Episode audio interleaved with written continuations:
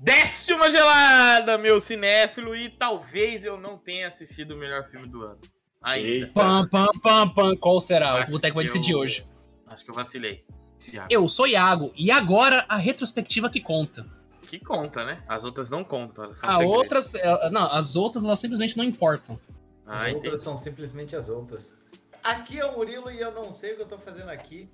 Porque eu vim despreparado hoje, eu vim só com o meu amor e espírito natalino com vocês. Então errou o papo, hein? Tinha que ser da semana passada que era sobre espírito do Natal. Ou seja, entre o Murilo e um JPEG do Murilo, eu prefiro o JPEG do Murilo. Caralho, fica demais. Isso, fica demais. Aqui é o Pedro, pega seu bloco de notas e anote os filmes que você tem que assistir. O resto não precisa. Até o final de 2022, hein? 2023 já não vai valer mais. Exatamente. O Pedro entrega a idade, né? Bloco de notas. Quem que usa bloco de notas ainda? Tem um aplicativo. Eu sou velho. Bloco de notas. E vamos para mais um Papo do Boteco. No papo de hoje, nós vamos fazer a nossa lista, a lista do Boteco, das retrospectivas, do melhor do audiovisual de 2022. Mentira, até o dia 26/12/2022. Caso alguma coisa seja lançada no dia 27, não foi constado para a criação dessa lista.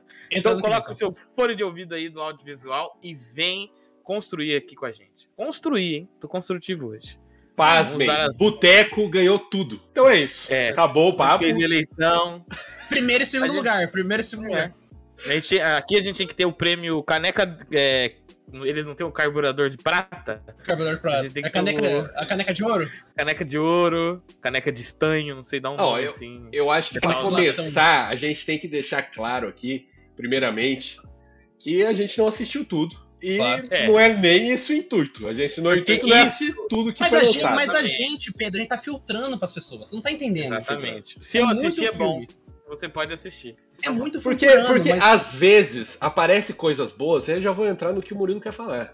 Porque às vezes aparecem coisas boas, mas você tá com o coração tão machucado que você acaba não dando a chance ou jogando mais pra frente. Perfeito. Exatamente. Como é o caso do Andor, que falaram que é muito bom. Mas ninguém vai falar de Andor. Ninguém que importa do Boteco assistiu. É isso que importa, entendeu? Então a gente vai falar de Andor agora e o Murilo vai ficar sem assunto, completamente sem assunto. É verdade, ele vai matar ele agora. A primeira dúvida aqui, quem que é Andor? É Andor. É PTBR. Tá. É Andor. Já, eu vou fazer uma pergunta básica aqui, que a gente tá fazendo uma retrospectiva, a questão dos melhores do Monster. Beba Monster. Ó, Murilo, é o seguinte, a gente tá fazendo retrospectiva, então Andor... é a melhor série de 2022 pra você? Tô fazendo essa pergunta aqui pra você, hein?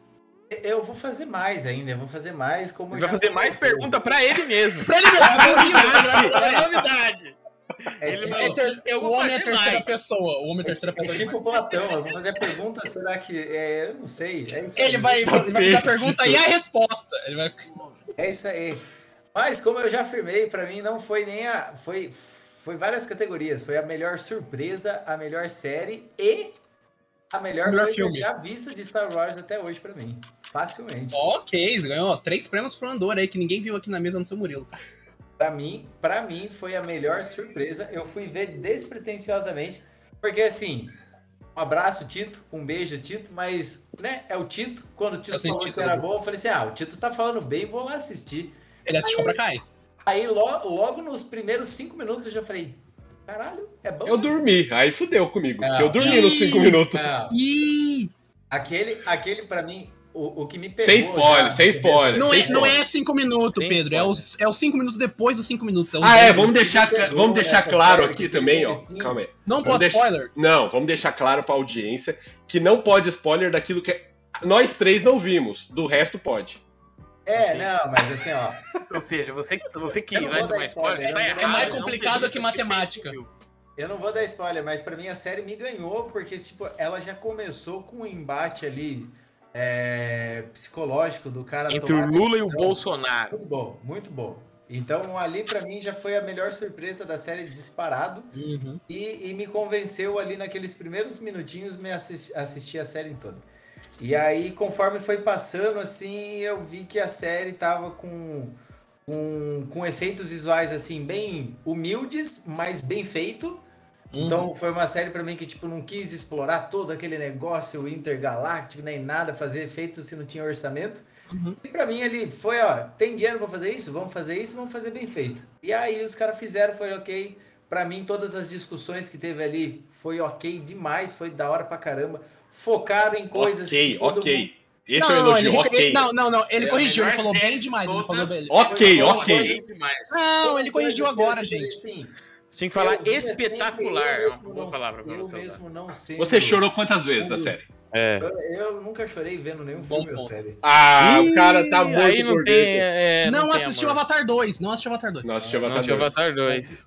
Não assistiu Ponte para Terabit. Não assistiu Top Gun Maverick. Chora forte também. É aquele caça voando e deu vontade. É Tom Cruise, né? O Tom Cruise é incrível. Não, mas calma aí. O que tem de tão diferente assim nessa série de Star Wars? Sem... Ó, eu não sei se chega a ser diferente, mas eu vi que foi um negócio assim que eu mesmo não sendo um dos fãs mais disparado, não sou um dos caras mais fãs de Star Wars nem de longe, mas era um negócio que eu sempre vi a galera reclamando, mano, é um rolê intergaláctico, porque só fica focando em Jedi e Darth Vader. Jedi o Papatini, Jedi... Então, os caras pegaram um rolê assim, tipo, mano, tem muita coisa pra explorar. E exploraram um negócio que era sempre falava, não, o Império é ruim. E eles pegaram, tipo, mostraram assim, ao vivaço, o que foi o governo do Império, tá ligado? O quanto eles eram filha da puta. Documentário. Até com eles mesmos. Então, tipo, foi um rolê bem político de espionagem, algumas horas ali, que, cara, pra mim saiu muito daquele negócio que era mesmice do Star Wars e fez um rolê muito bem trabalhado. Até cheguei a pensar uma hora ali, parece que a série...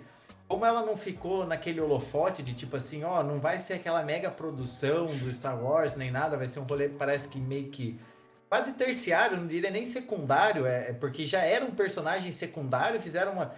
Então parecia que ficou assim, ó, parece que quem escreveu, que eu não faço ideia quem dirigiu, teve mais liberdade de fazer um rolê que não estava sendo imposto por nenhum estúdio nem nada. Então acho que isso que rendeu muito mais do que as outras séries e filmes do Star Wars não rendia.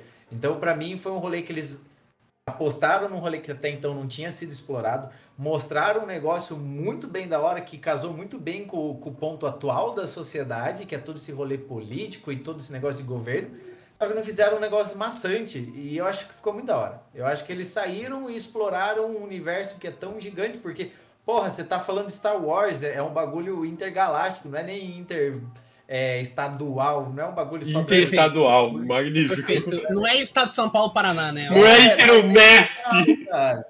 Então, eu mesmo não sendo um fã, assim, que eu sempre ouvia isso da galera que é mais fã, até de vocês mesmo, que são muito mais fãs de Star Wars do que eu, que, porra, mano, sai um pouco de só Jedi, só porra de Skywalker. Daí acho que depois eles falaram assim, mano, ó, afundou tudo na última trilogia, ou quase tudo, então vamos fazer um rolê que, tipo assim, vamos tentar um bagulho diferente. Não, e não só o Último Jedi também, ele é totalmente fora desse ponto de Skywalker e Darth Vader. Ele traz essas figuras, né, do Luke, da Leia, mas ele trabalha outros pontos, de que qualquer pessoa no universo pode ser alguém. Cara, isso que eu achei mais da hora, basicamente nem é citado. Né? Se foi citado, foi um negocinho ali muito pra aquele cara que é super fã e pega aqueles negócios de ponto-chave da história. Mano, eles exploraram um rolê muito da hora e, como eu falei, aquele embatezinho do começo é muito importante para a construção do personagem e eles trabalham muito mais. Cara, foda demais. Eu gosto do que o Murilo tá falando, porque as próximas séries do Star Wars, elas são todas fora desse núcleo principal dos Skywalker, né? Vai ter aquele... Quais são elas? Vai ter o The Acolyte, né? Que vai ser uma série que vai ser centrada com o personagem principal. Ele vai ser um Sith, personagem principal. Mas, se eu não me engano, ele vai se passar no tempo da Alta República, que é... tipo assim, milhares de anos antes desse tempo, né, que a gente tá presenciando da Aliança, do Império, vai ser milhares de anos antes, quando os Jedi eram extremamente numerosos, sabe, tinha também o Exército Sith, então é totalmente fora disso daí. Tem a série da Ahsoka Tano, né, que aí no caso eu acho que ela vai ser um pouquinho mais pesada em lore, porque a Ahsoka é uma personagem importante desse universo.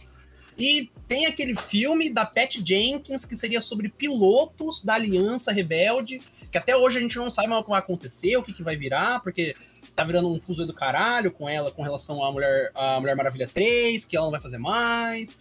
Ela apareceu um teaser lá atrás, uns 2 anos atrás, falando desse filme, mas depois ninguém falou mais nada desse filme.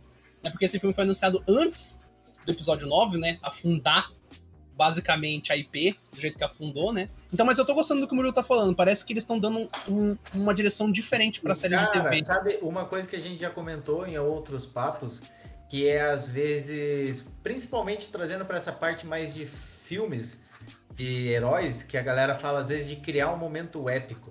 Eu achei, cara, teve umas 2, 3 cenas ali do Andor pra mim, cara, que me pegou demais, que foi muito foda, velho. 12 episódios é foda também, né? Por que 12 episódios? São 12? São 12? 12 é muito episódio, mano, por isso que eu não animei. Tem 2 ou 3 cenas ali, cara. 12 é bastante. Mas é 12 de quê? Vai acontecer, 50 minutos de 1 hora? Nossa.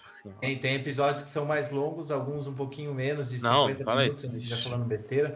Infelizmente, Andor temporada 2 não vai ter um papo. Que vão ser 24 episódios. Sim.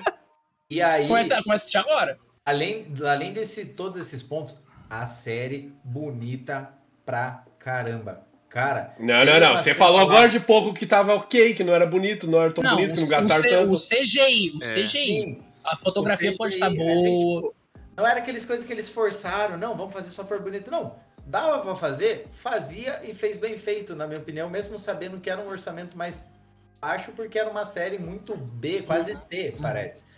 Só que, mano, as horas que eles fizeram bem feito e são cenas bonitas para caramba. São cenas que eu gostaria de ter visto numa tela de cinema, cara. Eu achei muito pica, cara. Muito foda. Então, o veredito do boteco do Andor vai ser um talvez. Assiste aí e fala pra gente. Bem, talvez. Quem que vai dar tchau, então, pro Murilo, que agora, né, acabou a participação dele? Caralho! Não, mas é aquele negócio. Eu pretendo ver ainda. Não deu tempo. 12 episódios. Se tivesse 8, eu já teria visto. Se tivesse 8, eu já teria visto. É muita coisa. Porque com 12 episódios, eu não animei começar. Enfim, vamos continuar aqui, porque senão a gente só vai ficar aí. Vamos lá.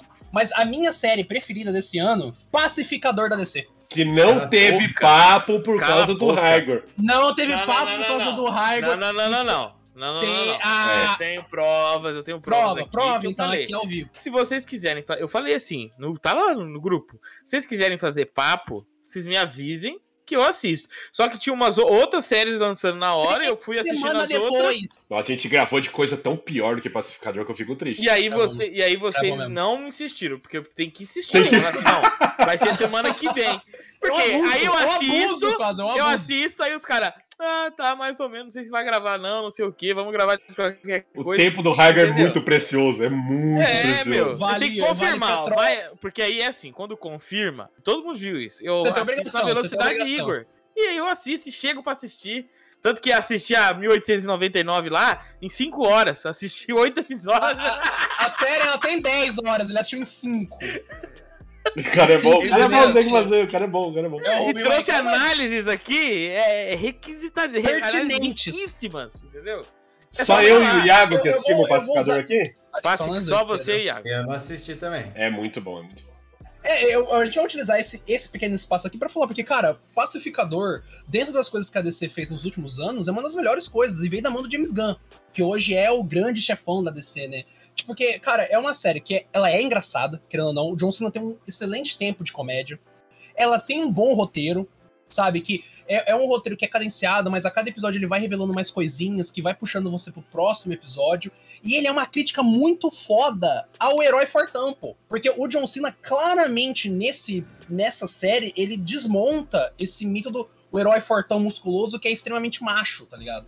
Porque ele é um cara que gosta de glam rock, que é uns roqueiro, que se... cabelão, maquiagem, ele é acusado, né? O pai dele fala que ele é bissexual, né? E tem essa questão também da criação do ambiente. Ele foi criado dentro, basicamente, de uma célula da Ku Klux Klan, tá ligado? Da KKK. Então, tipo, traz isso dele tentando sair dessas algemas do pai, que foi um ambiente tóxico. O pai culpa a morte do irmão dele por causa dele, mas não foi. O moleque teve, tipo, uma convulsão e não ajudaram ele.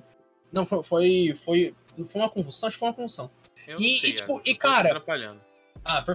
E, tipo, mano, é uma série muito, muito legal mesmo. Que, tipo assim, é o que o Murilo fala, é um personagem C, até D do universo da DC, que apareceu no Esquadrão Suicida, fez muito sucesso e a série dele é muito boa, cara. Então, tipo, eu aqui, é a minha série preferida do ano, porque apela muito pra mim, que é uma série de super-herói, é uma série extremamente engraçada, com crítica, e porra, mano, a abertura é foda pra caralho deles dançando. Eu gostei bastante também. Não nota é a sua primeira, né? 3. Boa, 3. Excelente análise do Pedro. É muito bom, eu gostei bastante também. Não, ele falou tudo. Tá na lápide dele. Ele falou tudo. Aquelas análises do tudo bom, né? Nossa, receita maravilhosa, nota 1. É muito bom mesmo. Eu gostei bastante, nota 2. Quem gostou do Esquadrão Suicida, com certeza vai gostar. Tem uma... O Esquadrão. Cuidado. A comédia é pastelão, mas é muito boa. Tem um esqueminha de mistério também, que você quer descobrir as coisinhas, você fica meio... Ela é sci-fi, né? Porque tem questão de alien. Exatamente. É muito bom, vale muito a indicação mesmo. E é poucos episódios, são 8 episódios, eu acho. Nossa. Assista isso em vez de assistir Andor, pelo amor de Deus. Não, porra, total. Aqui eu... Pô, você quer assistir 12 episódios ou 8? Tem uma que é muito boa, que são 10 episódios, e Sandman. Sandman, perfeito. Eu coloquei no meu top também. O cara só veio pra falar disso. Sandman. O cara só assistiu Endor, só isso, só isso. Coloca o JPEG do Mulher. Não, calma aí. Agora eu vou ter que falar. Foi ano de assistir os outros episódios que saíram de no Netflix. Vou citar também. É muito fácil Endor ser a melhor série se for a única que você viu. Aí é muito mole.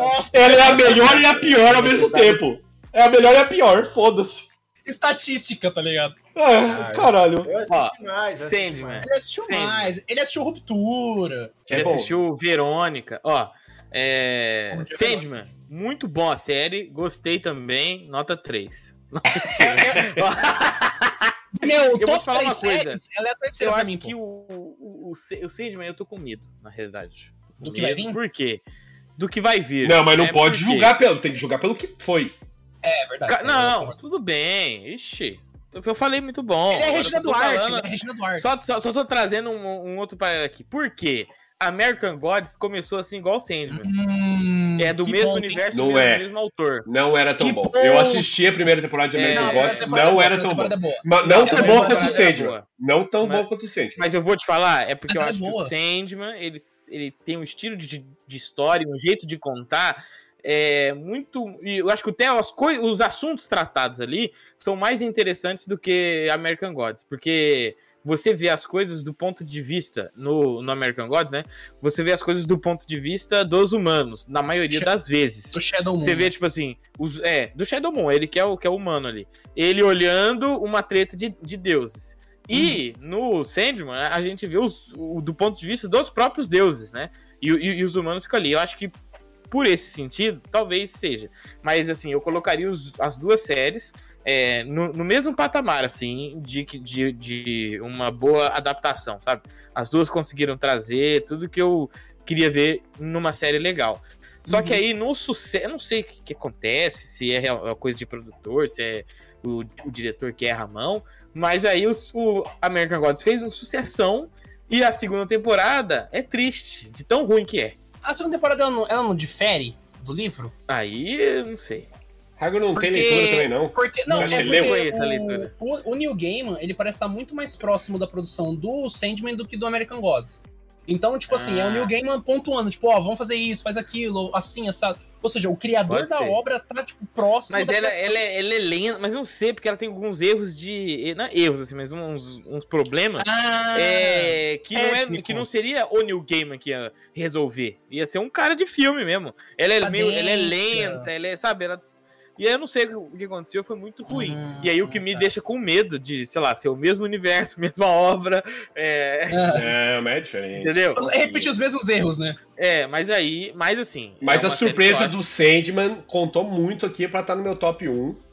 Porque eu não esperava, eu não conhecia nada de Sandman. Quando eu assisti os primeiros episódios, nossa, é muito bom, cara. Eu gostei muito da mitologia de tudo, tá ligado? Você vê um cheque em branco, né? Você não sabe porra nenhuma. A mitologia me pegou muito, tá ligado? mitologia, todo esse conceito. Gosto, é tipo um Tormenta, é uma pegada Tormenta, né? Do universo. Assim, pelo que eu vi, da maioria da galera que leu a HQ gostou da série. Achou ali, pelo menos, próximo do que seria a HQ. Claro, teve algumas coisas que aconteceram, né? Mas, tipo assim, coisa boba. Não tem o que fazer, não. Tive, tipo assim, trocaram o sexo do Constantine, que agora é Johanna, né? Não é o John. Mas porque, tipo, o personagem tem um embrólio contratual, então teve que trocar. Mas, tipo, tirando essas coisinhas bem chatinhas que a galera fala que, tipo, mano, barulho, quem leu a HQ acha que, tipo, tá num nível legal ali de adaptação. Sandman, a gente não precisa falar muito aqui, que a gente já fez um papo sobre. Ah, então um papo, se você quiser. Era até bom ter pego o número do papo, mas você procura aí, Sandman, o que você acha? É entre 100 e 200, confia. Perfeito, procura. Entre 0 e 300, bom, né? É. Vou falar aqui, já que... 1899 é sua, né, Raigor? Número 1, assim, disparado. Número 1? Com certeza não. O cara tá de palhaçada. Você vai meter isso no bot 3 que você não tá vendo. Não, acho que série vai ser só top 1, eu acho. Não, top 1... Não, se eu for colocar no bot, 1899 estaria lá. Mas no meu top, já que você já falou Sandman, que é uma série que eu gostei muito, não posso deixar de colocar aqui A Casa do Dragão, que foi uma série muito boa. Não podemos... A gente acompanhou, fez live semanalmente. Semana a semana. E foi muito legal. Assim, eu que não sou uma pessoa de Game of Thrones, eu não sou uma pessoa, curti bastante, eu acho que eu não teria... E aí acontece isso, né? Se não tivesse o Boteco, eu não assistiria, por não ser uma pessoa de Game of Thrones. Mas eu gostei. Achei legal a história. Aí vocês falaram que ela é um pouco mais simples do que Game of Thrones, por causa que lá tem muito mais coisa, muito mais família, muito mais gente, né? Vocês falaram isso. Mas eu achei uma boa série que entregou aquilo que eu acho que a galera cria, entendeu? Tem a trama, tem as cenas lá horríveis, que fica caraca, tem dragão, tem... Só que eu acho que é uma série que vai melhorar muito. Tipo assim, segunda, eu espero, não melhorar, mas que vão ter coisas mais catastróficas nas próximas temporadas, entendeu? Lembrando que explosão e dragão brigando, eu acho que vai ser mais nas outras. É porque tem gente do Boteco que também concorda com o Raigor, porque a Isa Barreto também falou que um do top dela desse ano é Casa do Dragão, pô. Então o Raigor tá falando, tem cor pra falar, que é uma das melhores séries do ano. O povo cara, me apoia. Eu fiquei... O povo clama. Você assistiu o Casa do Dragão? Não, Vino. Eu assisti, só não terminei ainda. Ai. Já tá melhor. Murilo, já tá melhor. Eu cheguei aqui. Não. Eu cheguei aqui. Falei assim, você precisa que grava no OBS aqui, Pedro? Pedro, não, grava. Eu falei, o meu tá pronto, só preciso terminar. É exatamente isso. Mas, são 12 episódios. Tá melhor. Andor foi 12 episódios. Ele assistiu um por mês o ano todo, aí é mole também, né? Mesmo eu curtindo demais no Game of Thrones lá no começo, toda essa política, essa conversa, que todo mundo achava que era lento e eu sempre curti, eu tô na linha do Pedro quando ele falou do rolê do Star Wars. Tipo assim, não, eu tô machucado ainda do final do Game of Thrones, então eu não consegui me, digamos assim, pegar gosto de assistir House of Dragon, porque, cara... Eu entendo. Eu não aceitei ainda as últimas temporadas, então, eu fui assistindo assim, porque aquele tipo desacreditado, sabe? E fui arrastando, então eu não consegui pegar... Mas é bom. Disso. Vale a pena, é bom. Então, faltou ali, a Camila até falou, não, vamos assistir, mas, puta, dá aquela tristeza, porque acabou tão merdamente que eu ainda tô puta, ainda não desceu ainda pra mim o fato do quanto fizeram merda. Vamos puxar os filmes agora, os melhores filmes. Pedro, só vamos, então, mencionar as séries, assim, não precisa acabou discutir, a série? Só fala... Tipo, porque a série, a gente falou cada um aqui, porque é pra gente dar uma pincelada, né? Mas dá pra ver aqui o gosto de todo mundo, que é mais ou menos esse gosto meio que aventura, né? Eu acho que tem algumas populares que merecem ser mencionadas aqui. Era só mencionar, tipo, meu próxima série é essa e depois é essa, aí terminou, sabe? Tipo, então vamos ver. Só de nome, tá ligado? Então, a minha primeira foi, né, Pacificador. A minha segunda é One Piece, do episódio 1005 ao episódio 1045. Ótimos episódios desse ano. E em terceiro lugar eu coloquei Sandman. Junto com o Andor, outra que pegou, tipo, muito desprevenido foi Ruptura. Curti demais. Achei que foi bagulho, assim, não sei se... Não acabei ainda, eu tô no episódio 6, eu acho. Se na história de séries ou filme tem alguma coisa parecida... mas eu achei muito inovador várias coisas que eles trouxeram lá, e é uma série também bonita pra caramba, velho. Tipo, não tem nenhum, tem dinheiro. Mas o bagulho... Nossa, cara, achei muito da hora. Eu me surpreendi muito, achei que, tipo assim, os caras trouxeram um rolê novo e trouxeram bem feito ainda. Tá, mencionar meu aqui é uma coisa que não tá relacionada muito à realidade, mas é mais a minha vontade de que ela estivesse no top. Mas é só uma vantagem, né? Que é o Rings of Power, mas eu sei que não merece estar aqui. Eu sei que não merece, É o top dele, é o top dele. Isso é muito triste. Eu vou colocar porque eu tenho a esperança de que um dia ela esteja aqui. E olha o 1899 meu aí. Cada um tem a fé que tem, né, mano? É maluquice. Ele me julgou tanto pela minha fé, agora vem com essa, né? E agora maluquice. No top 3, né? Que eu pensando, que eu achei que foi legal, né? Bacana. She-Hulk. Que... Bom ponto. Fui até que... rosa minha. Porque quando passou o trailer, She-Hulk, eu falei assim, nossa, She-Hulk, o que é isso? É Mulher-Hulk, o pessoal não tem criatividade. É, sabe, comecei a ficar meio... vai começar a vir dizer herói B, C, D, E, F. Mas achei legal, gostei. Então, esse seria o meu coisa, não. Perfeito. Só que aí o 1899 vai estar no meu bot mesmo.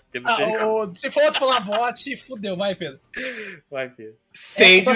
Meu top vai ser Sandman em primeiro, Pacificador em segundo e Casa do Dragão em terceiro. Perfeito. Tá. Aí, só pra gente, né, deixar faladinho, bonitinho. Ó, eu acabei de ver um filme sensacional. Não, ele vai... Não, um filme você assistiu, você não pode ser. Você não assistiu filme nenhum, né?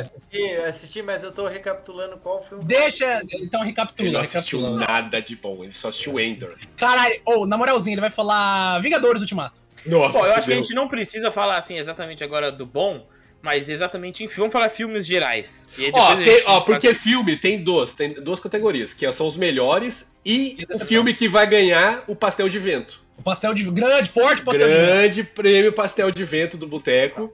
Eu acho que já tá definido o pastel de vento. Já tá definido, já? Qual será o pastel de vento? Pra mim é Doutor Estranho, não tem jeito. Cara, pra mim é Doutor Estranho, Porque qual é o seu? Adão Negro. Nossa, não. Adão Negro não. Adão Negro não tava esperando muita coisa mesmo. A decepção do Doutor Estranho não tá nem perto. Adão Negro eu confiei demais. Eu vou te falar um negócio. Eu só coloquei Doutor Estranho como minha decepção do ano porque eu assisti um outro filme de multiverso que foi muito bom. Entendi. Que é o que eu vou assistir. Que é o que foi a minha abertura. Não vai ser o melhor filme do ano, porque tem um aí que estão falando que vai ser Tar, que estão falando que é foda, mas pra mim é o melhor filme do ano. Tem que o prêmio vamos Pastel de Vento, por enquanto, tem 2 votos aqui já, hein? Então vamos lá falar do Doutor Estranho. Vou só comentar do Doutor Estranho. É decepçãozinha, é que a gente tem um papo, né? A gente tem um papo sobre o Doutor Estranho. Não, tudo bem, gente, mas esse é a gente faz um mini papo em 2 minutos. Então, a decepção é de esperar muito. A maior decepção de filme, parafraseando o Raigor em um papo antigo que a gente teve. Será que é o Raigor? Eu lembro do Raigor perguntando pro Iago. Eu falei, não, mas o Doutor Estranho vai vir e vai ser tipo aquele filme que vai impactar os próximos anos da Marvel. Impactou uma bosta, foi uma merda. Não teve... Foi triste. E acho que essa expectativa... Outro voto, hein, Pedro?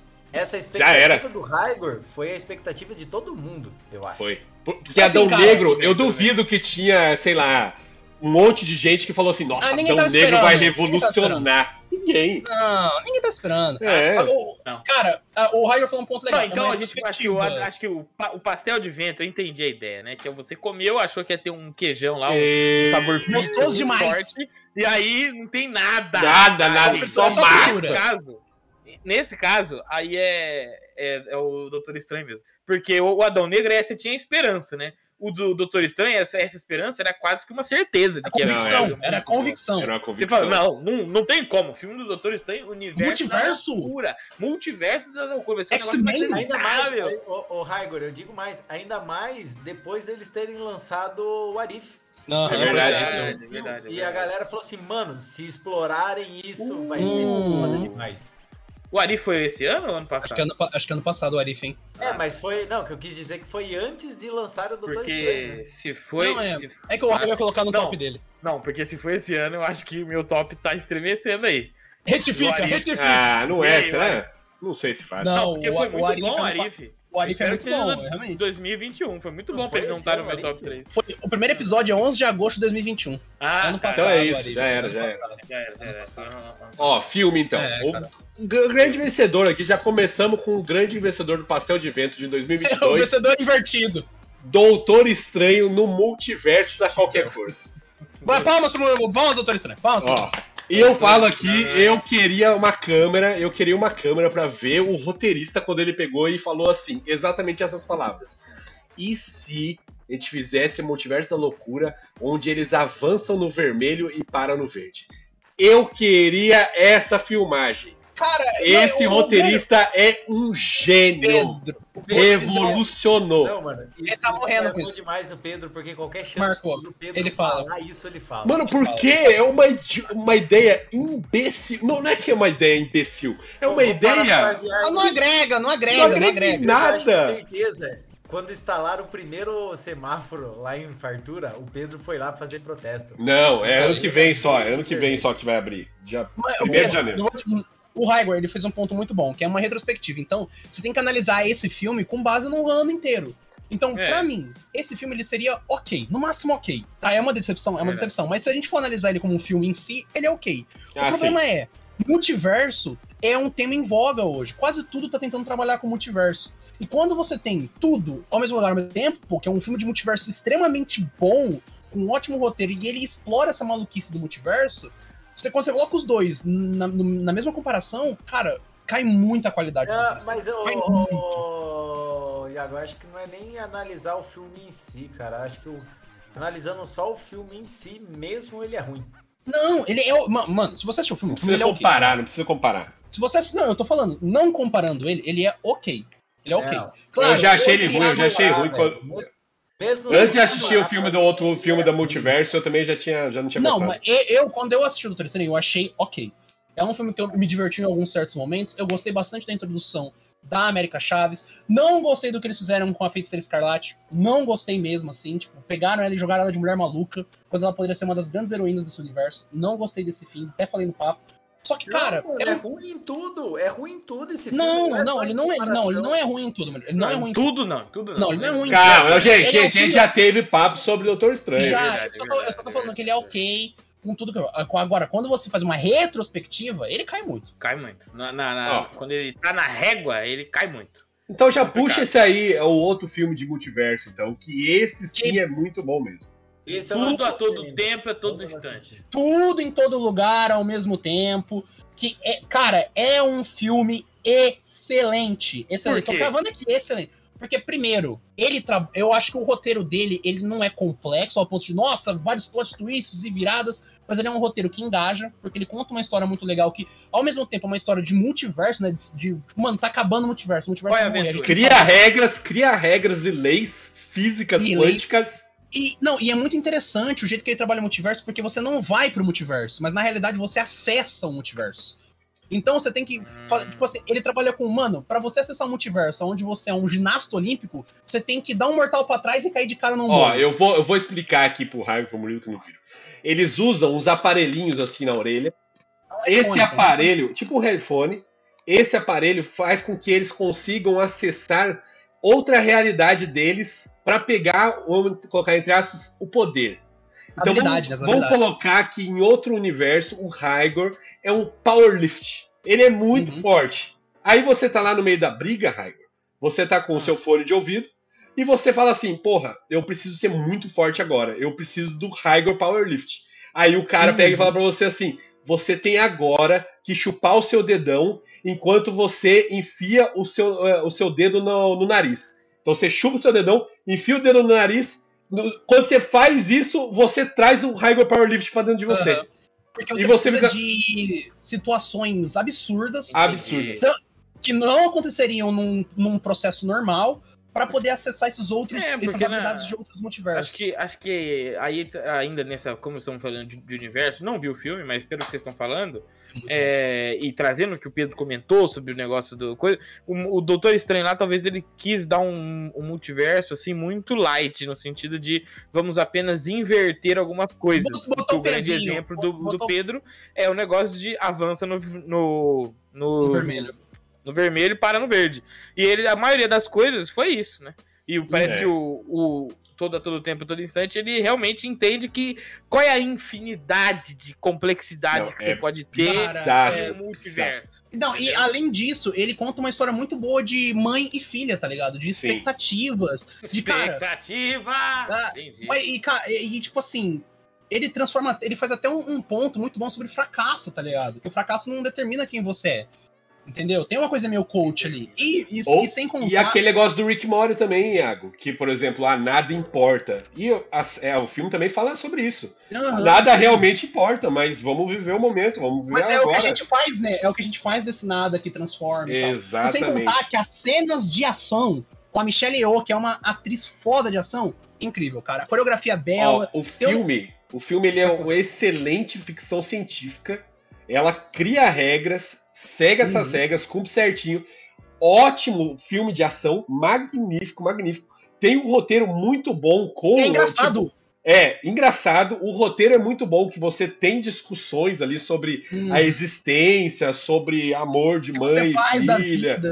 Nossa, e filosofia é um filmaço, mesmo. Cara, Hakakuni, existe o Hakakuni. Eu não consigo falar mal de um filme que plagiariza e ainda mete uma paródia em cima do Ratatouille. Não tem o que fazer. Melhor filme do ano pra mim, disparado. Então temos votos aí de Tudo em Todo Lugar, Todo Tempo para melhor filme do ano, hein? Vai ganhar meu voto também. Bom, posso puxar um filme aí desse ano? Puxe! Batman. Menção honrosa minha. O que vocês acham?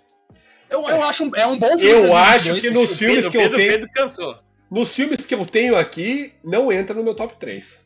Não, ele é uma menção honrosa minha. Mas ele é uma menção honrosa, pô. Foi, tá. Eu tô anotando todos os filmes que estão sendo falados aqui, pra que no final a gente consiga fazer a nossa... A gente vai mandar uma cartinha pros diretores. E premiação, com certeza. Perfeito. Mas, cara... Eu vou chamar outro aqui, que o Batman parece que não engrenou. A preguiça de falar de Batman foi tão grande que eu vou me dar o direito de falar outro filme. Não, eu até discutiria o porquê que ele é menção honrosa minha. Porque a gente gravou também, gravou? A gente gravou sobre Batman. Mas é que, tipo, ele é um filme muito grande. Muito grande. E ele parece que ele termina várias vezes. Então ele tem essa quebra. Diferente de um outro filme que eu coloquei no meu top 3, que apesar de ser grande... Ele é uma linha contínua, assim, que nunca falou, cara, o filme acabou. Ele sempre continua entregando até o final, até o clímax, cara. Os dois filmes, Avatar 2 e The Batman... É top 3. Tem basicamente a mesma duração e o Batman é muito mais arrastado. O filme... Eu achei ele mais cansativo, ele é muito mais cansativo mesmo. É tipo, a investigação vai, a investigação não termina, aí a charada pra cá, pra lá, aí... Nossa senhora, cansa. Não é ruim, mas ele cansa. É um bom filme. Ele cansa. O Avatar 2, ele não me cansou em nenhum momento. Não cansa. E ele é divertido, pô. Ele é divertido. O Avatar 2, ele toma, pra mim, ele toma o pódio do Batman. Depois eu vou até falar meu top 3 de filmes aí que eu fiz e fiz a menção honrosa também. Vou puxar outro filme aqui. Puxa. Que é Red, Crescer é uma Fera. Esse eu já assisti. Esse o Murilo viu. Talvez o Miro tenha visto. Eu curti. Pra mim não foi um dos melhores filmes. Eu gostei que eles trouxeram algumas coisas novas, porém, não foi nada assim revolucionário. Achei que algumas partes ali eles deram uma viajada um pouquinho demais. Mas não. Mas lembrando que nem tudo precisa ser revolucionário. Sim, não, mas eu vou falar, assim, esse filme... Aqui eu falei sim, o Andor não foi revolucionário, mas o que fizeram bem feito. Olha lá, o que ele quer mamar esse Andor não é toda hora esse assim, não para. O Gabriel, o ator, ele é gostoso, não tem o que fazer, mas... Nossa. Olha, eu vou falar desse Red aí, porque foi um filme que eu fui assistir com a minha namorada. Perfeito. E foi muito mais... Pegou muito mais nela do que em mim, o filme. Uhum. Porque ele fala sobre conceitos, ele fala sobre... ideias isso de que pega nas mulheres, mas não só isso, porque o filme ele também trabalha sobre como a mulher tem que se portar naquela sociedade, e você também pode trazer aquela raposa assim, muitas vezes como uma vontade da mulher de ser alguma coisa, mas que muitas vezes é trancafiado. É um poder que ela tem, mas que as habilidades delas são cercadas por esse mundo machista e tal, porque ela tem que ser assim, tem que ser assado. Então eu acho um filme legal que traz uma discussão bacana Mas é uma discussão que nessas quatro pessoas que estão aqui no papo hoje, a gente não vai conseguir ter essa sensibilidade, porque é uma coisa que não acontece. A profundidade, mais. Né? A profundidade. Essa parte que eu achei mais legal do filme foi isso. Eles trouxeram algumas coisas que até então nenhum filme da Pixar, né? Não, da Disney. A Disney tinha tocado e eu achei bem legal. Eu achei que, tipo assim, eles exploraram os negócios que, cara, tipo... Mas é aquele negócio, a gente aqui, a nossa opinião é com base realmente nas nossas limitações de conhecimento e de percepção. Uhum. Então, por exemplo, se você pegar um filme aí, se você gostar muito de terror, eu poderia falar aqui de Pearl, que é um filme de terror que saiu aí, que é realmente muito bom, é muito acima da média de outros filmes de terror, realmente muito acima da média. Não é nada galhofa, é um terror ali que te pega de verdade, é psicológico mesmo, a atriz dá show, a ambientação é magnífica, tipo, você se sente mesmo ali em 1900, só pra quem não sabe a história, seria basicamente uma menina que ela é casada, só que o marido dela foi pra guerra, 1918, né, tá na guerra, tá na época da gripe espanhola, então eles usam máscara, que isso é muito da hora. Ela vive com o pai dela, que teve a gripe espanhola, que não tem movimento nenhum mais, ele não consegue falar nem nada, ele só tem que ser alimentado e ela tem que dar banho nele, e com a mãe dela, que é alemã. Essa atriz é brasileira, né? Meio brasileira. Ela é descendente de brasileiros. Que a avó dela é a atriz famosa. Aí, tipo, a história é essa, tá ligado? Ela se tornando basicamente um Breaking Bad. Que é basicamente ela... Meio que não é justificável o que ela faz. Conta a cadência dela ali pra ela virar realmente uma psicopata, tá ligado? E ele usa muito do cinema antigo, né, Pedro? Nossa, porque ela gosta demais de filmes antigos, né? Cara, o filme, quando você começa a assistir, parece que você tá assistindo Mágico de Oz. Ele tem uma e ela lembra muito, a Dorothy, tá ligado? Uhum. E é muito bom, mesmo. Mas, tipo, é aquele negócio, pra mim, eu gosto de terror, mas não é meu gênero top 1 preferido. Pra quem gosta de terror e é o gênero que mais gosta, com certeza esse tipo de filme vai entrar no top 1. Por isso que eu falei, é das nossas limitações, da nossa percepção. Eu tenho uma menção rosa que é terror. Eu não gosto de filme assim, então eu já... Tipo, entendo como arte, que é legal, mas eu não... Uhum. Não, e eu comparo esse filme com Corra, em questão da, tipo, não tem aquela discussão... Porra. Calma. Não tem aquela discussão... É o segundo papo que ele começa a comparar alguma coisa com Corra. E todo mundo fica assim... Oh, Corra, não é Corra, não, é Corra. É Corra. É o Corra, verdade. Mas o Corra... Eu assustei porque ele tá comparando com Corra, tá ligado? Calma. Vocês me param antes de eu acabar o raciocínio, tá ligado? A gente fica preocupado, a gente quer parar de falar uma barbaridade. Ó, tipo... Pelo amor de Deus. A gente tem medo por você. Fala que ele é preso. Eu comparo, não tem nada daquela discussão racial que existe no filme Corra, nem nada do tipo, nada desse tipo. Eu comparo mais da questão da atuação, que eles pegam e eles realmente escolhem o personagem principal e fazem aquele personagem principal trabalhar no filme pra te entregar. Tipo a cena lá do rapaz, quando ele tá sentado, que ele começa a chorar com o olho arregalado, que ele tá sentado no Corra, é bizarro. Uhum. O dela tem uma cena, tipo, do mesmo nível pra mais, entendeu? O que aquela menina atua, porque eu acho isso muito interessante quando você pega um filme de terror e você não fica trabalhando simplesmente no jumpscare, no sangue por sangue, você usa a atriz mesmo, você usa o ator pra entregar uma emoção. É um terror psicológico, aquela cara de fudeu. Mano, o que ela entrega é impressionante. É um meme com a cara dela, que ela tá sorrindo assim, forçado, sim, tá ligado?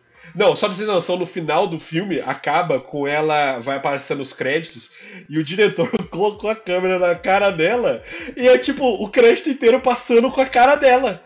E ela, tipo, tentando manter o sorriso enquanto ela chora, e tá puta, é muito foda, cara, é muito foda. Você tem um meme com isso, cara. Minha gof, né, ela tá fazendo muito sucesso aí, igual a Jenna Ortega lá da Vandinha. Que tá no X, né, que é o filme sequência desse daí. Esqueci de fazer uma menção de uma série, depois eu falo. Tudo bem, depois... Andor, você já falou, Andor. Não, é de outra. Até porque tem que falar essa Isa aqui que ela passou e a gente não falou. Não é atual, mas eu assisti esse ano e pra mim... Ah, não. Aí você tá de sacanagem. Não. É 2022. Que isso? Você vai mandar... eu vou falar Murilo. De Lost. Oh, Senhor dos Anéis, eu gostei, sabia? O Retorno do Rei, magnífico. Não, pera. O cara não leu a pauta antes de gravar. Ela começou em 2021 e terminou em 2022? Se é assim, tudo bem. Deixa eu ver de quando que é aqui. Não, bloqueado.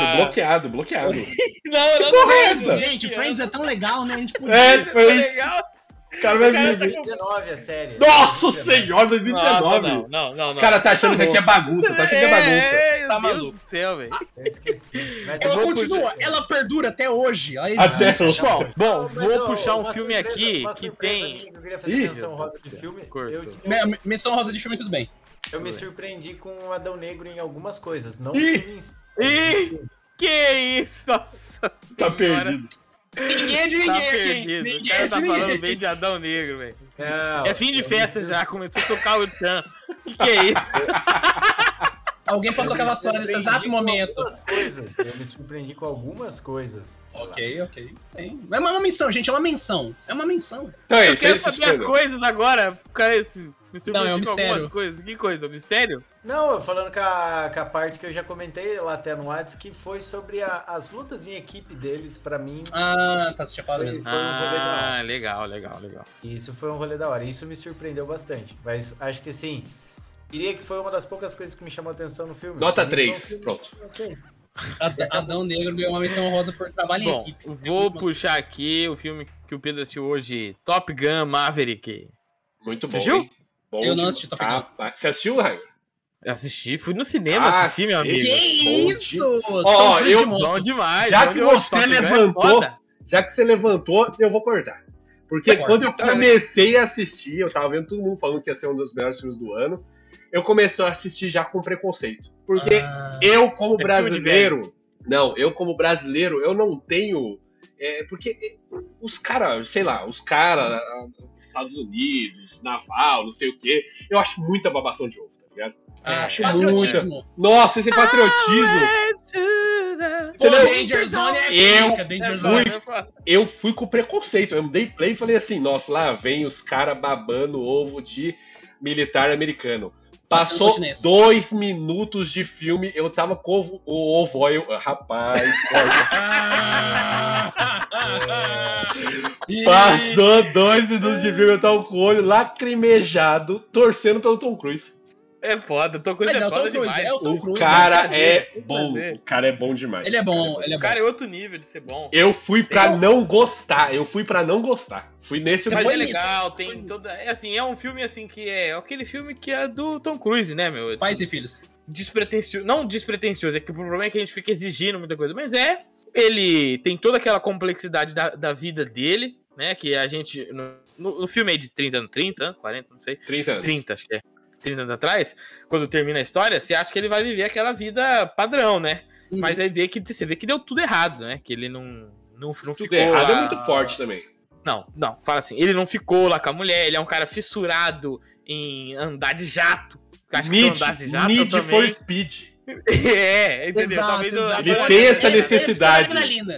E aí, tipo assim, ele tem aquele negócio que todo filme tem, que todo herói tem, desses caras, que é o negócio do puta, só ele consegue fazer isso. Tipo assim, o grande herói. Não faz o menor sentido. Mas não, faz sim. Aí eu vou defender. Porque por que os outros não iam conseguir fazer aquela manobra que ele propôs? E só ele consegue. E ele faz de uma maneira inacreditável. Todo mundo fica assim, que droga, muito difícil. Mano, aí ele vai lá... Mano, a cara dele, porque ele gravou isso no caça de verdade. A cara dele amassando por causa da velocidade é sensacional. Mas aí explica no filme. Fala o quê? Que aqueles caras que ele tá treinando lá, o Top Gun, são os melhores dos melhores. Só que o quê? Eles são os melhores dos melhores de voar a, 3.000 metros de altura, soltar um míssil lá e ficar por isso mesmo. Ele guerreou, cara.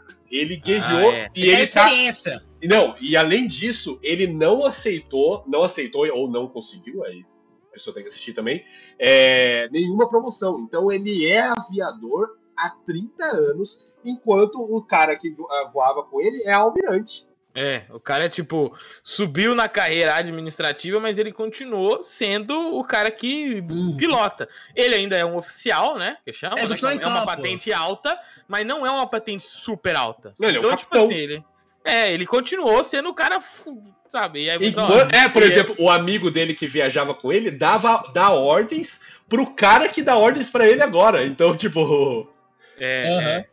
entendeu? Essa que é a parada. Mas então, mas é por isso que ele é muito melhor que os caras. Porque ele tem mais de 30 anos nas costas aí, ele tem missões e ele é o Tom Cruise. É verdade. Eu acho que o ponto principal é que ele é o Tom Cruise, mas tudo bem. Mas pra mim, a melhor cena é os caras meio que... Eu não sei se é um spoiler, pessoal, porque você sabe o que vai acontecer, né, no filme.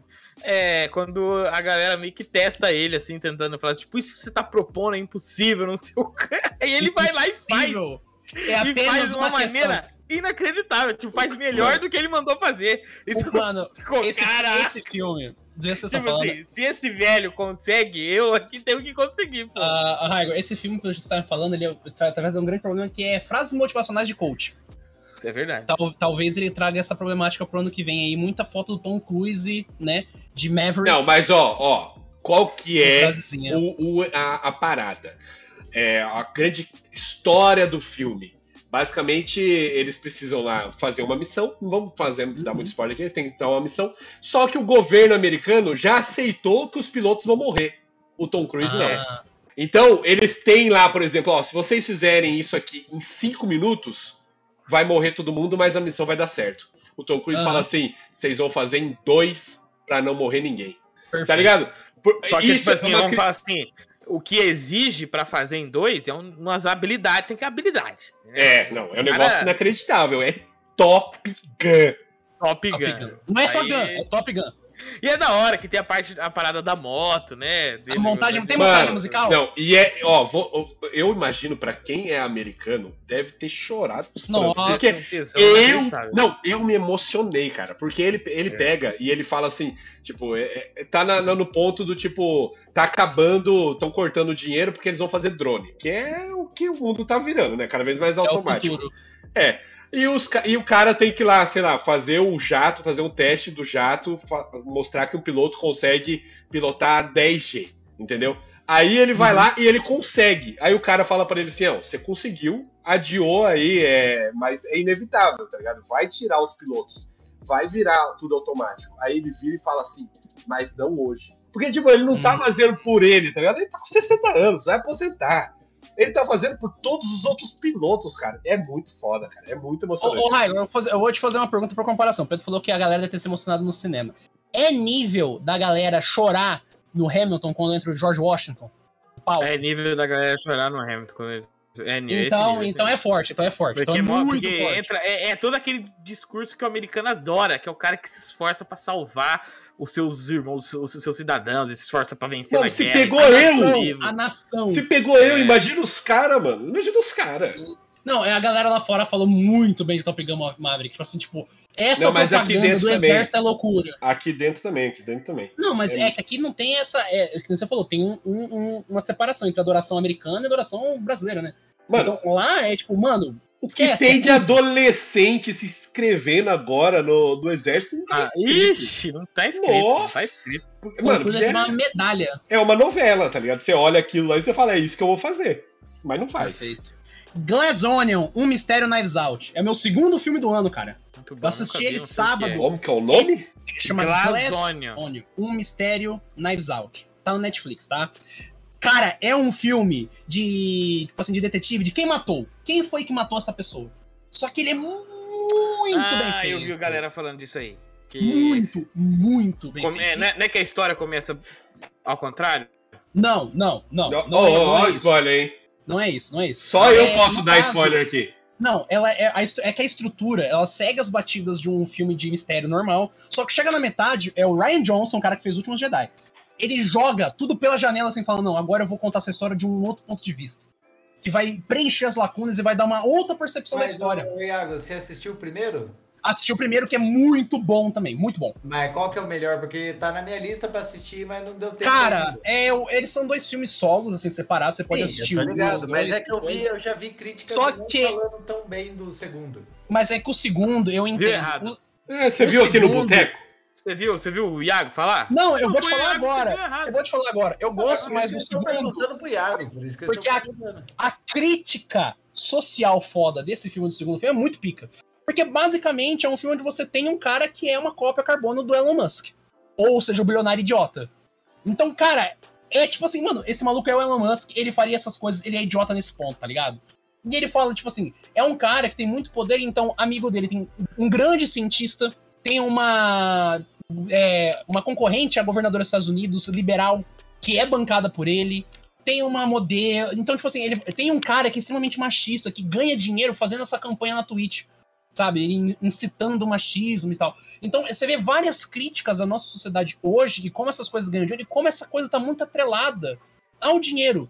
Você vê que essas pessoas, cara, elas estão ali não porque elas gostam do maluco, porque o cara é amigo deles, não, porque elas precisam do dinheiro desse cara. Então, além de ser um filme de mistério, tipo, mano, quem matou esse maluco?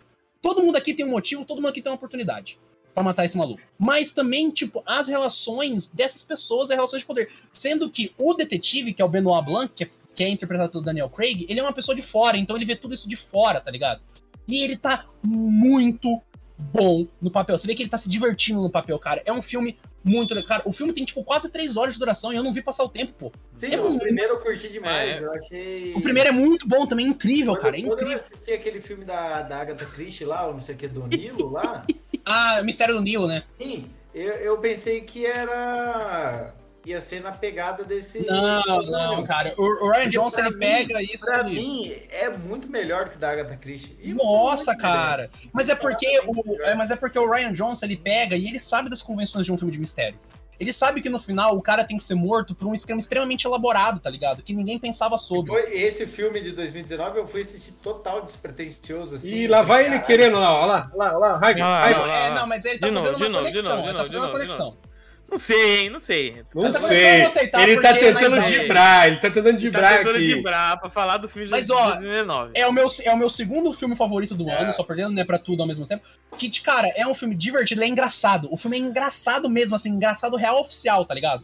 E ele é engajante, ele te engaja do começo ao fim que você... Mas ele é patriótico? Adivinhar. Não, ele não é patriótico. Ele é totalmente contra o patriotismo, na realidade. Eu acho que a gente pode entrar aqui num outro filme, que aí o Murilo vai poder participar. Eu acho que ele assistiu isso. Andor. Será? Thor, Amor e Trovão. Esse pra mim tá dentro segunda decepção do Doutor Estranho. Esse aí é pra ir. Decepção. Não, mas esse eu esperava bem menos do que o Doutor Estranho. Mas eu não sei, eu acho que esse daí... Eu vou te falar, se vocês esperavam que ele tivesse um impacto grande no universo, vocês esperaram errado. Porque não tinha cara nenhuma de que ia acontecer isso, entendeu? Mas talvez alguma galera não gostou, porque ele foi, tipo, muito comédia. Eu acho que ele foi o que ele foi, sabe? Ele entregou o que ele tinha que... Mas, Igor, eu vou te fazer uma perguntinha. Eu me fiz... Isso de vilão, bosta demais. Eu achei que podia ter explorado... Tudo bem. Ele foi um pastel de vento barato, gente. É um pastel de vento barato. O outro se pagou caro, entendeu? Eu acho que a gente... Eu já falei isso aqui. Vou falar de novo. A gente fica querendo que tudo seja um Guerra Infinita. E não precisa ser, claro. E não precisa ser. Tem esse gostinho de Guerra Infinita toda hora que a gente vai ver alguma coisa da Marvel. Mas nessa mesma análise, tá ligado? Foi repetição de algumas coisas que nem foram tão legais. Eu nem acho isso, cara. Repetição de coisas legais, ok, beleza. Nesses dois pontos, eu tenho dois pontos que o Raigor falou, que no caso do Thor, primeiro de tudo, tá ligado? Realmente, nem tudo precisa ser um Guerra Infinita. Mas só que quando você compara isso, cara, Shang-Chi na Guerra Infinita é um filme muito melhor do que Thor, tá ligado? Amor e Trovão, pra mim. Mas você acha que a gente tem como colocar ele no mesmo balaio? Eu tô falando, tipo assim, essa questão do esperar. Porque o Shang-Chi, ele é um filme de apresentação de personagem, que tinha que mostrar pra que esse personagem estranhíssimo para o mundo ocidental veio. Vamos colocar Homem-Aranha, tá ligado? Sem volta pra casa.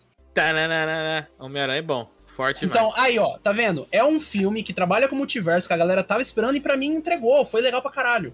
entendeu? Não tem o gostinho. Ele é tipo, nossa, vai ser uma guerra infinita dos Aranha, vai ser a guerra infinita. Inclusive, do o Doutor Estranho muito melhor no filme do Homem-Aranha do que no filme dele. Perfeito. A gente tá falando pra perceber que o Doutor Estranho talvez seja um coadjuvante muito bom, mas um personagem principal muito ruim. É, talvez, né? Mas talvez. É que o Thor eu fui sem esperar nada e ele entregou exatamente isso, nada. Mas, Murilo, eu fiz uma pergunta. Então, você gostou. Eu fiz uma pergunta pra mim hoje pra colocar ele na minha decepção. Se eu tivesse. Que cor é que eu vou? Cor de amarelo, que é dinheiro pro ano. Mas o que eu tava pensando é: eu tenho agora dois filmes pra assistir: Thor Ragnarok e Thor Amor e Trovão. Qual que eu vou escolher? Eu vou escolher o Ragnarok. Então, pra mim, já indica, tá ligado? A problemática. Eu acho que no Ragnarok o Taika Waititi ele teve mais freio. A galera meio que, é o teu primeiro filme aqui, vai com calma, segura a mão. Aí no segundo filme, como o Ragnarok fez muito sucesso, a galera meio que soltou a mão dele. Falou, não, faz o que você acha melhor aí, porra. E às vezes a gente precisa de limite. Mas eu acho que nem foi isso. Pra mim não teve personagem. Puta, aquele Deus bosta inacreditável. Thor, Amor e Trovão foi uma merda. Foi uma grande bosta. Ele já falou, já falamos. Merda. Aí a gente entra em Adão Negro, falamos, né? Já. Menção Rosa do Murilo. Menção Rosa do Murilo, Adão Negro. Aí a gente entra aqui no Pantera Negra, Wakanda pra sempre. Não assisti. Que a gente... Cara, puta. Não é menção... Não é menção honrosa pra mim, mas é um bom filme.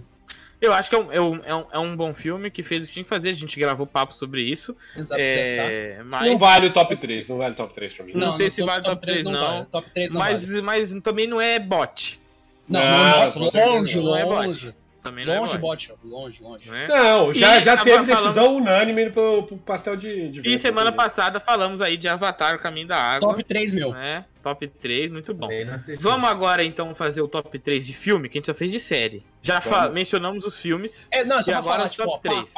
Pá, 3. Tem que ser rápido. Então já pensa, eu vou dar 5 segundos pra vocês pensarem. 5, 4, 3, o Murilo não assistiu 3 filmes, tá ligado? Começando pelo Murilo, vai. Isso, eu não mata já. Top 3, eu não sei, eu não lembro. Dá tempo pra ele, eu falo o meu. Vai, Iago. O meu é Tudo ao Mesmo Lugar ao Mesmo Tempo, Glass Onion, Mistério Nice Out e Avatar 2. Pedro. Pra mim vai ser Tudo em Todo Lugar ao Mesmo Tempo, em primeiro. Em segundo, eu vou colocar Top Gun Maverick. Pegou demais. Em 3, Avatar 2. Bom top. Como eu disse na abertura, não assistiu Tudo em Todo Lugar ao Mesmo Tempo. E eu sinto que se eu tivesse assistido... Ele ia levar. Eu daria o terceiro voto aqui. Eu não sei se no livro de regras do Boteco eu posso colocar um filme top 1 sem ter assistido ele. Não, faz a sua. Pode, vai. Eu quero que ganhe o filme, pô. Pode. Não, mas ele vai ganhar, já tem 2 votos. Ele já ganhou porque o Murilo vai falar ainda do top 1 dele. Filme esse ano, nenhum filme esse ano. Bateu o Alzheimer, não lembro de porra. Murilo vai começar a falar os nomes dos episódios de Andor achando que é filme. Perfeito. A fuga da prisão. Que cara escroto, velho. Vai, Raio, seu top. Eu vou colocar aí, de todos os filmes que eu assisti, eu vou colocar aí Avatar 2 em primeiro lugar, nesse ano. Acho que foi bom. Vou colocar em segundo Top Gun, tá? Ok. E vou colocar em terceiro, com uma questão mais emocional, Wakanda Forever. Ok, bom. Aí eu não sei o que sairia daí caso eu tivesse assistindo Todo Lugar ao Mesmo Tempo, mas alguma coisa ia sair, eu teria que pensar. O Top Gun, né? Eu coloquei na frente de Avatar 2, porque eu fui pra não gostar. Ele venceu o seu preconceito. Ele venceu o meu preconceito e eu chorei, cara. Eu nunca achei que eu ia chorar por militar americano. Então, melhor filme do prêmio. Melhor filme vai para... A Caneca de Estanho. Tudo em Todo Lugar ao Mesmo Tempo. Palma. Bota a palma, Pedro, na edição. Melhor série, pelos que vocês colocaram aqui, vai pra Pacificador. Eita. É isso? Se eu fiz a conta correta? Não sei. É que Pacificador é a minha primeira e eu acho que é a segunda do Pedro. Aí Sandman é a primeira do Pedro, mas é a minha terceira. Boa. Isso. Então, ficou Pacificador em segundo lugar, Sandman. Perfeito. Em terceiro lugar, Casa do Dragão. Eu fui fazer a colinha aqui. Cara, pau no cu da academia, É isso aí, meu.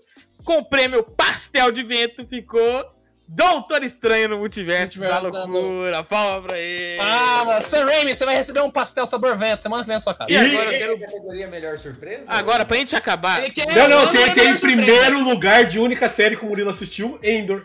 Andor! Aê! Parabéns, Gabriel Luna!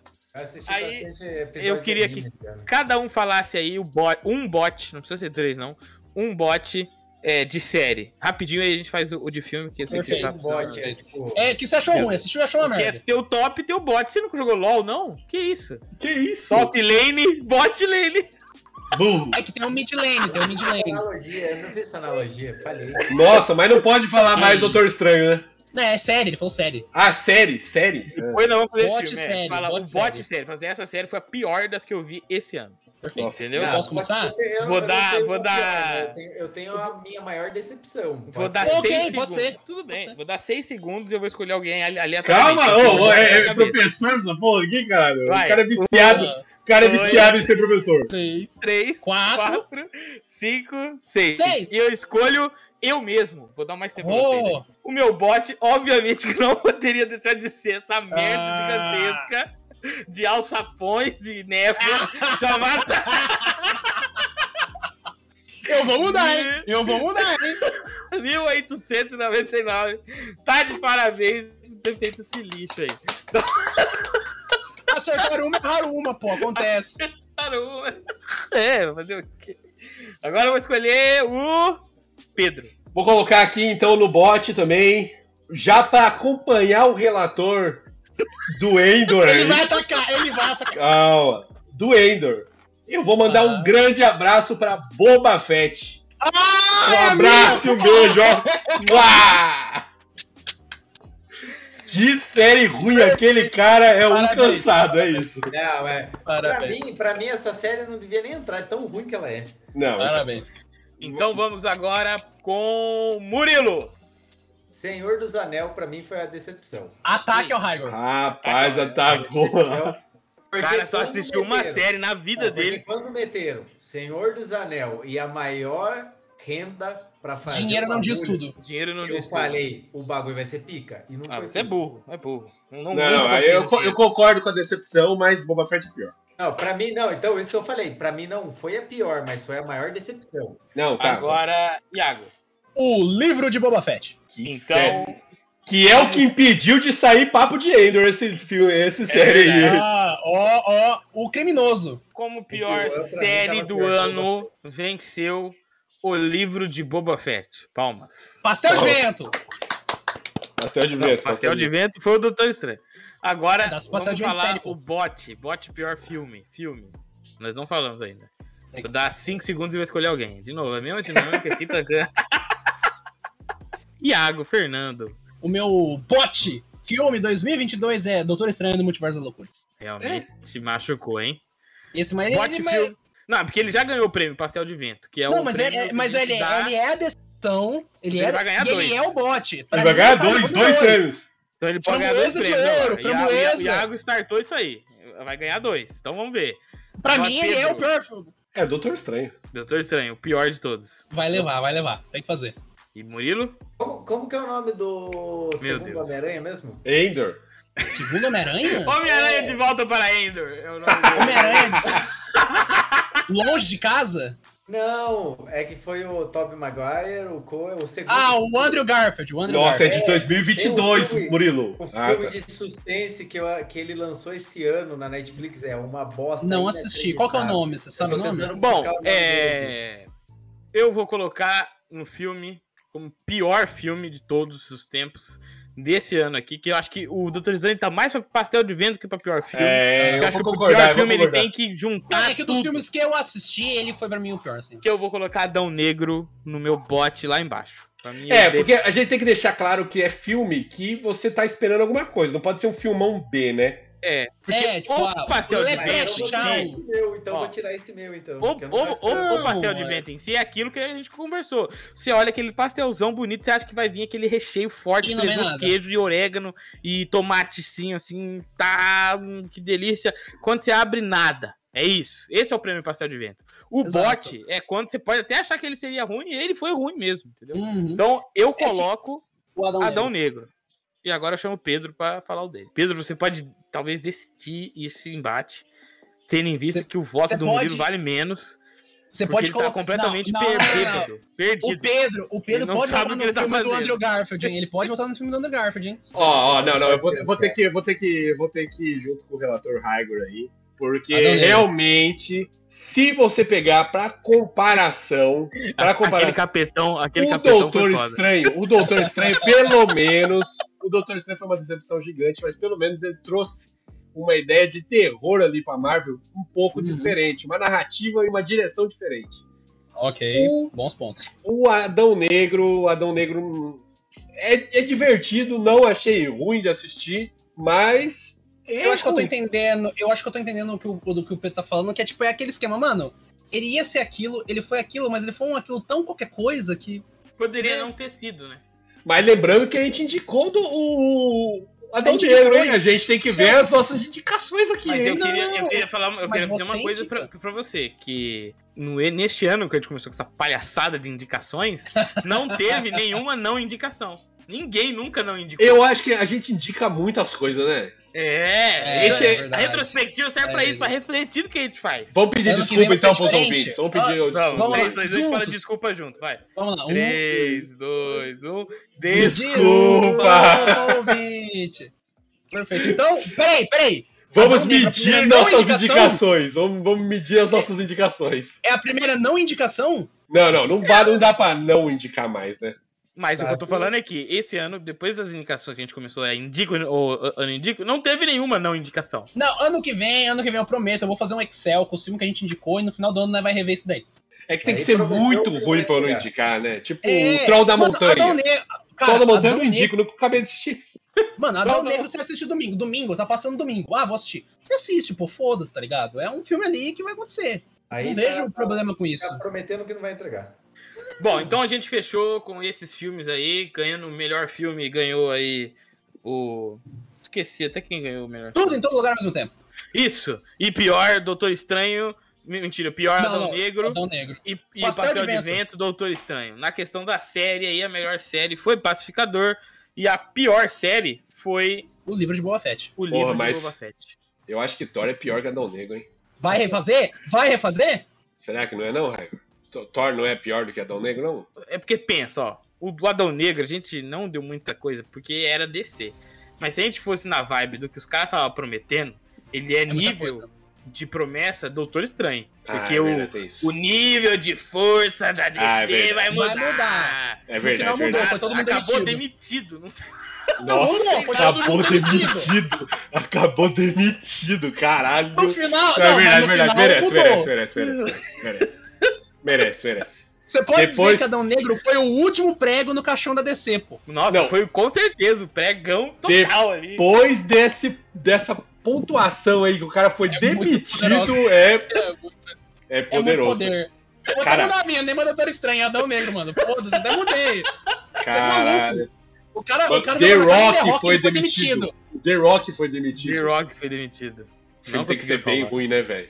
Nossa. Não, você tá maluco, eu vou até mudar. Não, o meu é Adão Negro agora. É Adão Negro mesmo. É o pior filme do ano, não tem jeito. E esse foi mais um Papo do Boteco. Não se esqueça de curtir, de compartilhar, de enviar aí pros seus amigos aí que não viu nada, que nem o Murilo, só viu uma série, só viu um filme, ficou o resto do ano. Esse papo é bom. Dentro do armário, ouve esse papo aqui que ele vai indicar, vai abrir caminhos aí pra ele saber o que ele faz. Muita coisa boa. Indicações, ano que vem tem com expectativas 2023. Perfeito. Vai ter, verdade. Vai ter expectativa. É um combo, né? Um abraço e até o próximo Papo do Boteco. E ouve o nosso papo de expectativas de 2022, que a gente gravou e falou sobre todos esses filmes aí. É verdade. Eu vou ouvir agora.